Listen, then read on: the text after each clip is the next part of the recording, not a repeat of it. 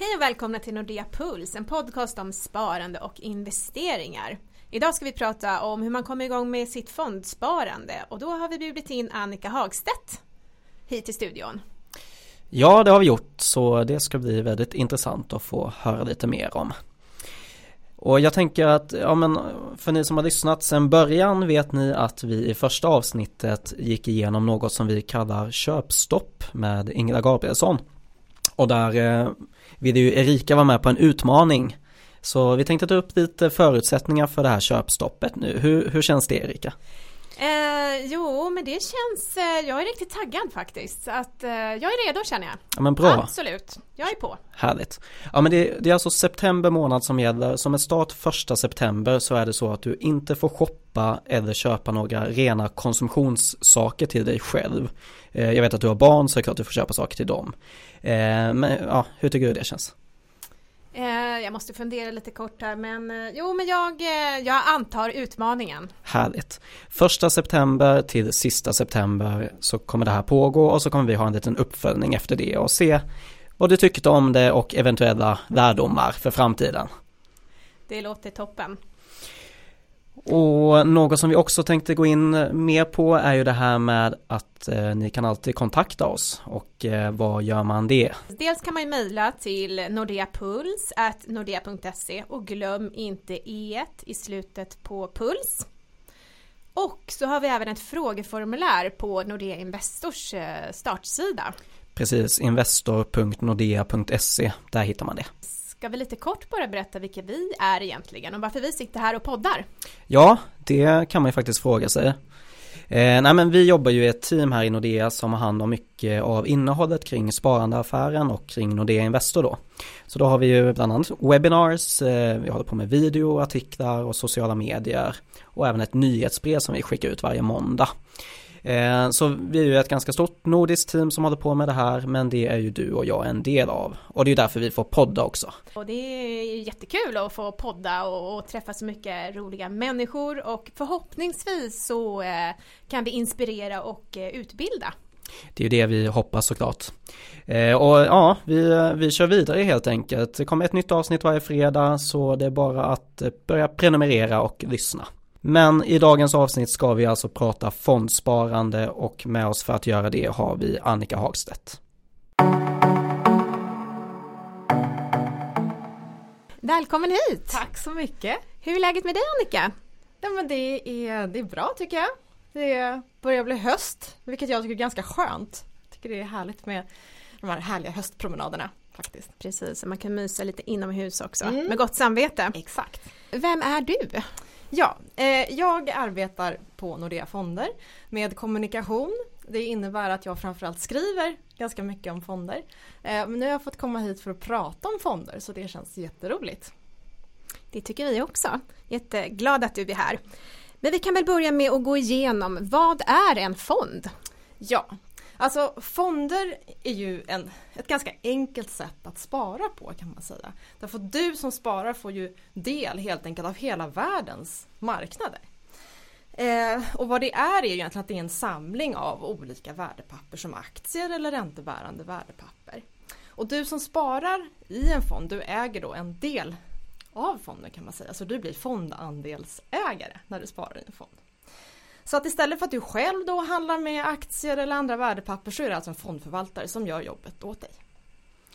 Det låter ju väldigt smidigt. Ehm, det finns ju lite olika typer av fonder också. Vi har ju räntefonder, blandfonder och aktiefonder. Kan du berätta lite mer om skillnaderna?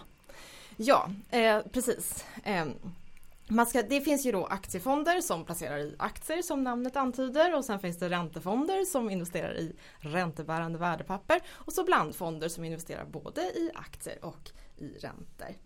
Eh, och aktiefonderna är ju de då också som kan ge bäst möjlighet till avkastning men det är också de som har högst risk. Och räntefonderna är ju de som kan ge lägst möjlighet till avkastning men också har då lägst risk och så hamnar blandfonderna någonstans däremellan.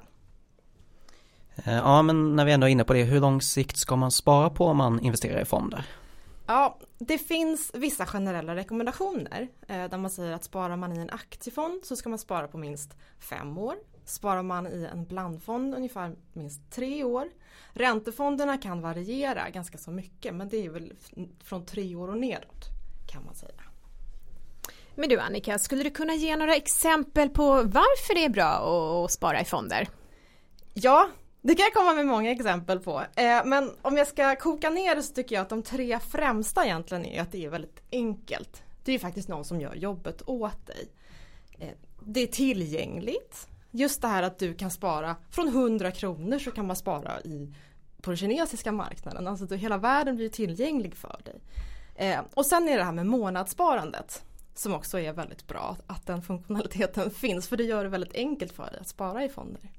Och sen är det ju också just det här att, att det byggs upp så, alltså det kan byggas upp ganska så snabbt. Och jag tycker att det är ganska fiffigt att kunna ha ett månadssparande som dras direkt efter det att du får lön. För då märker man ju knappt att, att det dras. Och sen är en annan fin egenskap med det här med månadssparandet det är att du köper över tid. Så att du köper både när aktiemarknaderna har gått upp eller andra marknader såklart, eller när de har gått ner. Men det gör att du kan köpa både när kurserna står högt och när de står lågt och på det viset så jämnar man då ut effekterna av marknadens svängningar. Eh, så det kan vara ganska bra när man sparar över tid så att säga. Du minskar dina risker på det viset. Mm, jag tänker på om man nu skulle sitta på kanske 100 000 om man har det på ett sparkonto. Tycker du då att man ska investera hela det beloppet direkt eller ska man portionera ut över tid? Jag skulle nog säga att det kan vara ganska smart att faktiskt portionera ut det över tid. Absolut, just på grund av den effekten som jag pratade om, att du sprider dina risker genom att köpa vid olika tidpunkter. Men ska man ha fonderna på ett ISK investeringssparkonto eller på ett vanligt fondkonto? Det beror ju helt på hur aktiv man vill vara egentligen. Alltså investeringssparkontot är ju till för att du ska kunna vara lite mer aktiv helt enkelt. Här kan du både spara i aktier och i fonder på samma ISK och det är just för dig som vill vara aktiv och kunna köpa och sälja mycket. Eh, så, så vill du göra det, absolut ett ISK. Annars så, så skulle du kunna ha ett vanligt fondkonto om du inte vill vara så aktiv. Varför är det då så bra med det här ISK-kontot? Kan du bara kort eh, förklara? Alltså egentligen så har det ju med skattemässiga skäl att göra. Att du behöver inte skatta på den vinster när du sparar inom ett ISK. Istället så betalar du en schablonskatt. Eh, så att säga. Men då gör det att du kan vara lite mer flexibel. Man slipper ju dessutom deklarera och det är ju väldigt skönt. Ja det har du rätt i Ludvig. Ja. Eh, men jag tänker på hur många fonder tycker du man ska ha i sin fondportfölj? Ja, alltså det finns väl inga generella rekommendationer. I teorin så skulle du kunna ha hur många som helst. Men ska du börja någonstans så och liksom känna att jag vill börja med att spara i en fond. Då kanske det kan vara bra om man vill ge sig in på aktiemarknaden då att man investerar i en global fond. Skulle jag säga. För den investerar ju i hela världens marknader. Sen så finns det många färdigpaketerade lösningar eh, där du då väljer en fond som har en viss risknivå och så bibehålls den över tid. Så det kan också vara ett sätt om du vill liksom börja komma igång eh, och börja spara i en fond. Men annars så är det ju väldigt bra och roligt framförallt att kunna bygga upp en egen portfölj. Eh, och där kan vi på Nordea och många andra rådgivare hjälpa till om man vill göra just det. Men du Annika, mm. om man ska lägga upp någon strategi kring sitt sparande, mm. hur kan man ehm, tänka då? Ja, jag tycker ju att man kan ju vara ganska flexibel med sitt sparande. Eh, så det menar, man sparar ju ofta för ganska olika syften. Du kanske sparar för din pension eh, som är då på ganska lång sikt kanske. Då kanske man vill ha lite mer aktiefonder i det sparandet som då har längre tidshorisont. Eh, du kanske sparar för någonting som du vill göra inom ganska kort tid. Du kanske vill åka på någon resa eller det är någonting du vill köpa eller någonting som du ser framför dig inom kort tid. Ja men då bör du ha mindre risk helt enkelt och då kanske du behöver ha en högre andel räntefonder i ett sånt typ av sparande. Jag tycker själv att det är ganska kul att kunna bygga upp liksom lite olika, olika typer av sparande som man sätter lite olika mål för. Ja, men det här ska jag ha till den här drömmen som jag vill göra här och det här ska jag ha till min pension. Det här har jag for a rainy day. Mm. Alltså man kan ha... Barnsparande till exempel. Kan ju också Barnsparande vara en, definitivt. En viktig del en viktig om man har barn del. och familj. Exakt. Ja. ja. Nej men så, att, så just att du liksom ja, men markerar lite. Så här, ja men det här sparandet är för det och det här är för det.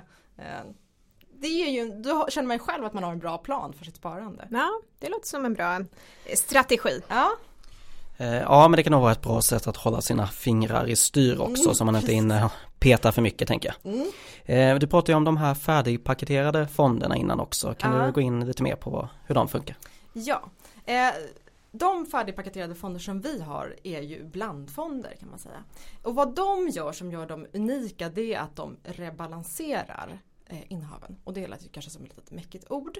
Men vad det handlar om det är att de vi tar eh, en blandfond som investerar 50% i aktier och 50% i räntor. Och deras uppgift är att bibehålla den där fördelningen över tid. För vi kan ju tänka nu då, nu har ju liksom aktiefonderna gått upp ganska så mycket, vi har ganska fina aktieår bakom oss. Ja men då hade, om du hade sparat själv och inte gjort den här rebalanseringen, då hade nog din aktiedel gått upp ganska mycket. Vad de här fonderna gör är att de hela tiden ser till att den där nivån på 50-50 hålls. Eh, och på det viset så kan du känna att jag har kvar samma risknivå i mitt sparande. Så det är vad de gör. Och det sköts alltså via automatik så du behöver ja, inte göra eller, någonting? Ja, eller våra förvaltare gör det ja. helt enkelt åt dig. Ja, så är det mm. Eh, precis, och det kan ju vara en jättebra sak nu när börsen har gått upp under så lång tid. Ja. För det kan ju vara så att man kanske börjar vänja sig vid det här. Men eh, det är ju faktiskt så att det kan börja gå neråt också. Mm. Och då kan det ju faktiskt vara bra att ha den här fördelningen klar för sig. Ja precis, ja, men lite som du är inne på. Jag tror att vi har blivit lite bortskämda här nu under senare år för det har gått väldigt bra. Eh, och, och det är viktigt att bibehålla den där risknivån och faktiskt rebalansera. Så det får du ju lite på köpet här helt enkelt. Eh, något som det har pratats mycket om i media i, i många år är det här med passiv eller aktiv förvaltning. Hur eh, ser du på det? Hur ska man tänka där? Ja, eh, alltså till att börja med så passiv förvaltning är ju det här med indexfonder vill jag bara säga. Eh, och indexfonder de har ju helt enkelt i uppgift att följa ett index. Så om vi tänker en svensk indexfond, ja men då ska den placera på samma sätt som Stockholmsbörsen helt enkelt. Och så ska de placera med samma andel som vi säger att hm aktien utgör 5% av Stockholmsbörsen. Då måste den här fonden också placera 5% i H&M. En aktivt förvaltad fond, här är det ju en förvaltare som helt bestämmer vilka bolag som fonden ska placera i. Eh, och det här baserar ju förvaltaren på egen analys framförallt. Han eller hon besöker bolagen. Han eller hon pratar med andra experter i branschen. Det kan vara kunder. Alltså all information för att kunna bedöma det här bolaget på bästa möjliga sätt. Eh, det är ju vad aktiv förvaltning handlar om. Eh, våra Sverigeförvaltare eh, hade ju i år exempelvis ganska mycket Volvo, ganska mycket Millicom, ganska mycket Tele2 och då pratar man om att man tar aktiva bett helt enkelt i de här bolagen. det som är då är ju att en indexfond kommer ju i stort sett alltid ge samma avkastning som marknaden eller ungefär samma avkastning kan man säga. En aktivt förvaltad fond kan ju alltid ge bättre avkastning än marknaden men också sämre så det ska man ju vara medveten om. Så man skulle kunna säga att en bra aktivt förvaltad fond kan vara värd att betala för? Absolut. Till syvende och sist så är det ju där det viktigaste någonstans. Vad är det för avkastning som du får på ditt sparande? Det är ju det som, som är mest intressant för oss. Men hur vet jag om en fond är bra eller inte? Eh, ja, alltså det, det, jag tycker ett bra sätt är faktiskt att jämföra mellan olika fonder helt enkelt. Och då finns det många bra verktyg som kan hjälpa dig att göra det. Eh, man kan ju gå in och titta på de fondinformationstjänster som finns. Eh, men man kan också gå in på något som heter Fondkollen eller ladda ner en app skulle jag säga som heter Fondkollen. Där man helt enkelt då kollar sin fond. Eh, och där kan du slå in en viss fond och så kan du få se hur bra står sig den här fonden eh, bland andra fonder i samma kategori.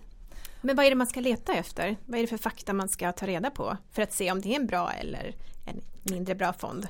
Ja, men här på Fondkollen exempelvis, där kan du se då hur bra om vi tittar på en tillväxtmarknadsfond exempelvis. Okej, hur bra har den här fonden gått i relation till andra tillväxtmarknadsfonder? Och så kan man se Eh, ja, helt enkelt den rankingen kan man säga. Sen finns det också ett företag som heter Morningstar eh, och de har en hemsida som heter morningstar.se då eh, där du också kan gå in och söka upp din fond. Och vad de gör är också att de rangordnar fonderna med stjärnor. Eh, så att en fond som har fem stjärnor är bäst och en som har en stjärna är sämst. Eh, och det här baserar de då på historisk riskjusterad avkastning pratar man om. Eh, men det ger också en ganska bra indikation om vilka fonder som, är, som har fem stjärnor i alla fall. Eh, tycker jag. Sen ska jag också säga, så jag kom på att jag glömde säga det, men alltid när vi redovisar hur fonderna har gått eh, så visas alltid eh, utvecklingssiffrorna efter avgift. Det kan vara ganska bra att komma ihåg det om man nu tänker mycket på det här med avgiften. Eh, så som sagt, jag tycker man ska titta på vad fonderna ger avkastning och då är alltid avgiften avdragen. Ja men du nämnde ju Morningstar tidigare Mm. och att de eh, sätter stjärnor utifrån riskjusterad avkastning. Mm. Eh, ja, vad, vad innebär det? Jo, eh, det innebär ju att eh, förvaltare de söker ju bästa möjliga avkastning såklart. Men de analyserar hur mycket avkastning kan man få i förhållande till risken som de har tagit kan man säga. För det är kanske inte lika mycket värt om du för, liksom, lägger dina pengar hos en förvaltare som tar jättehöga risker. Eh, du kanske vill att, att de ska ha koll på sådana risker helt enkelt. Så att man ser så vem är det som kan skapa högsta möjliga avkastning till lägsta möjliga risk. Det är riskjusterad avkastning. Men hur ofta ska man följa upp sin eh, fondportfölj? Alltså man ska ju välja ett sparande som man känner sig bekväm med skulle jag säga. Och ett fondsparande gör ju att, att du i teorin kanske inte skulle behöva kolla upp det så pass mycket.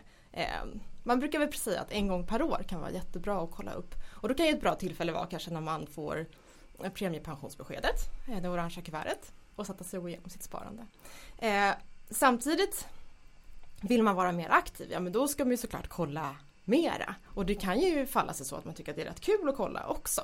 Eh, så att det där blir ju helt individuellt och baserat lite på hur intresserad man är skulle jag säga. Ja men det, det är smidigt det där med fondsparande absolut. Men jag tänker vi kan gå in lite på hållbart fondsparande också som jag vet att Mm. du brinner lite extra Ja, för. det gör jag. Ja. Eh, kan du berätta lite mer? Ja, alltså det här med hållbarhet har ju verkligen vuxit sig stort inom fondsparandet, vilket jag tycker är jättebra på många sätt. Eh, det finns väl två primära anledningar till det skulle jag säga. Först och främst så handlar det ju om att vi som fondförvaltare vill ge bästa möjliga avkastning till våra fondandelsägare. Och rent krast, om vi tittar ut över världen, resurserna blir färre, vi människor blir fler. Alltså om vi ska investera våra pengar i företag, ja men då vill ju vi kunna investera i de företag som ska kunna manövrera sig fram på den här spelplanen som vi nu lever på så att säga. Eh, så därför så tror vi att de företag som är bra på att hantera sina resurser exempelvis och tänker på de här hållbarhetsfrågorna redan nu de kommer kunna klara sig bättre helt enkelt framöver. Så att det är ju ett rent liksom, krasst för att skapa bättre avkastning. Sen så andra anledningen är ju framförallt att många utav oss blir faktiskt mer medvetna om det här. Men vad man kanske inte alltid är så medveten om det är ju att sparandet kan spela en ganska så stor del. Man tänker mycket på att man ska äta mindre kött kanske, pratar man mycket om nu och man ska kanske flyga mindre och inte slösa på vatten och sådana saker. Men glöm inte sparandet för om du vill minska ditt koldioxidavtryck så kan du idag göra ett aktivt val för att göra det genom ditt sparande. Men hur, hur tar jag då reda på om, eh, om den här fonden är hållbar? Ja, eh, det går att ta reda på genom att du tittar framförallt på dem, den information som finns på fondbolagens hemsidor. Eh, vi har något som heter en ansvarsdeklaration där vi pratar en hel del om det. Som du hittar på vår hemsida. Sen finns det också något som heter hållbarhetsprofilen.se där väldigt många eh, fonder på den svenska marknaden beskriver hur de arbetar med hållbarhetsfrågor. Eh, så där kan man också gå in och titta. Vi har precis börjat redovisa koldioxidavtryck också för våra aktiefonder. Som också, det här ut, det är lite sin linda det här men, men det kan i alla fall ge en viss indikation om eh, ja, men hur mycket fonden släpper ut. Ja, vi kan väl gå in lite mer på hur den här hållbarhetsanalysen ser ut i Nordea. Ja, precis. Eh, jättebra, för jag vill också, det är bra att du betonar hur det fungerar på Nordea för det kan ju också fungera lite olika beroende på vilket bolag man eh, som förvaltar fonden helt enkelt. Men vi på Nordea då, vi har ju ett helt team som arbetar med ESG-frågor som man pratar om och ESG står för Environmental, Social and Governance. Så de analyserar bolag och granskar bolag utifrån de här faktorerna. Hur bra är bolagen på att arbeta med de här frågorna? Och hela den här analysen får våra förvaltare ta till sig i hela sin informationssamling kring ett bolag helt enkelt. Så det är också en parameter att, att titta på för dem. Eh, och sen har vi också fonder som utmärker sig lite mer på det här området som vi kallar STARS-fonder. Eh, och här är den här analysen liksom en del av hela processen, helt integrerad i förvaltningsprocessen. Så de tar det här liksom ett steg längre kan man säga. Det kan vi väl nämna också att eh, inom kort så kommer vi faktiskt få hit eh, han som förvaltar eh, den här fonden. Ja, Swedish Stars, John Hernander. Precis! Ja, yes. Kul, jättebra. Mm. Eh, Ja, det kommer nästa vecka så håll utkik efter det. Ehm, men det jag tänker att vi också kan gå in på lite mer är ju det, hur man alltså särskiljer olika typer av hållbarhetsfonder. Traditionellt sett kan man säga att när de här etiska fonderna kom till marknaden från början då handlade det väldigt mycket om att välja bort bolag. Man var så nej men jag vill inte investera i de här bolagen. Men nu har hela den här pendeln svängt skulle jag säga och många arbetar idag lite mer så som vi vill göra, liksom att vi vill arbeta proaktivt. Vi vill investera i de bolagen som är bra på hållbarhetsfrågor. Eh, så det är liksom en liten pendelrörelse som har skett. Men däremellan så finns det många olika varianter. Många som fortfarande kanske exkluderar mer, många som jobbar mer med integration. Det ser lite olika ut skulle jag säga. Annika, skulle du kunna ta och eh, sammanfatta dagens avsnitt i tre punkter? Ja, eh, jag tycker att man ska fondspara för att det är enkelt och för att det är ett bekvämt sätt att spara på skulle jag säga. Eh, och vill du komma igång om du inte fondsparar idag så är det ett bra sätt att faktiskt börja månadsspara. Vill du ge dig ut och börja spara i aktier om du har en lite längre placeringshorisont, varför inte börja med globalfond då? Eh, kan ju vara ett jättebra alternativ. Annars så kan man ju välja några av de här färdigpaketerade lösningarna. Eh, du kan gå in på vår hemsida exempelvis om du vill börja spara hos Nordea och titta lite och läsa på lite om dem. Eh, vill du vara mer aktiv som vi pratade om där så välj absolut ett investeringssparkonto skulle jag säga.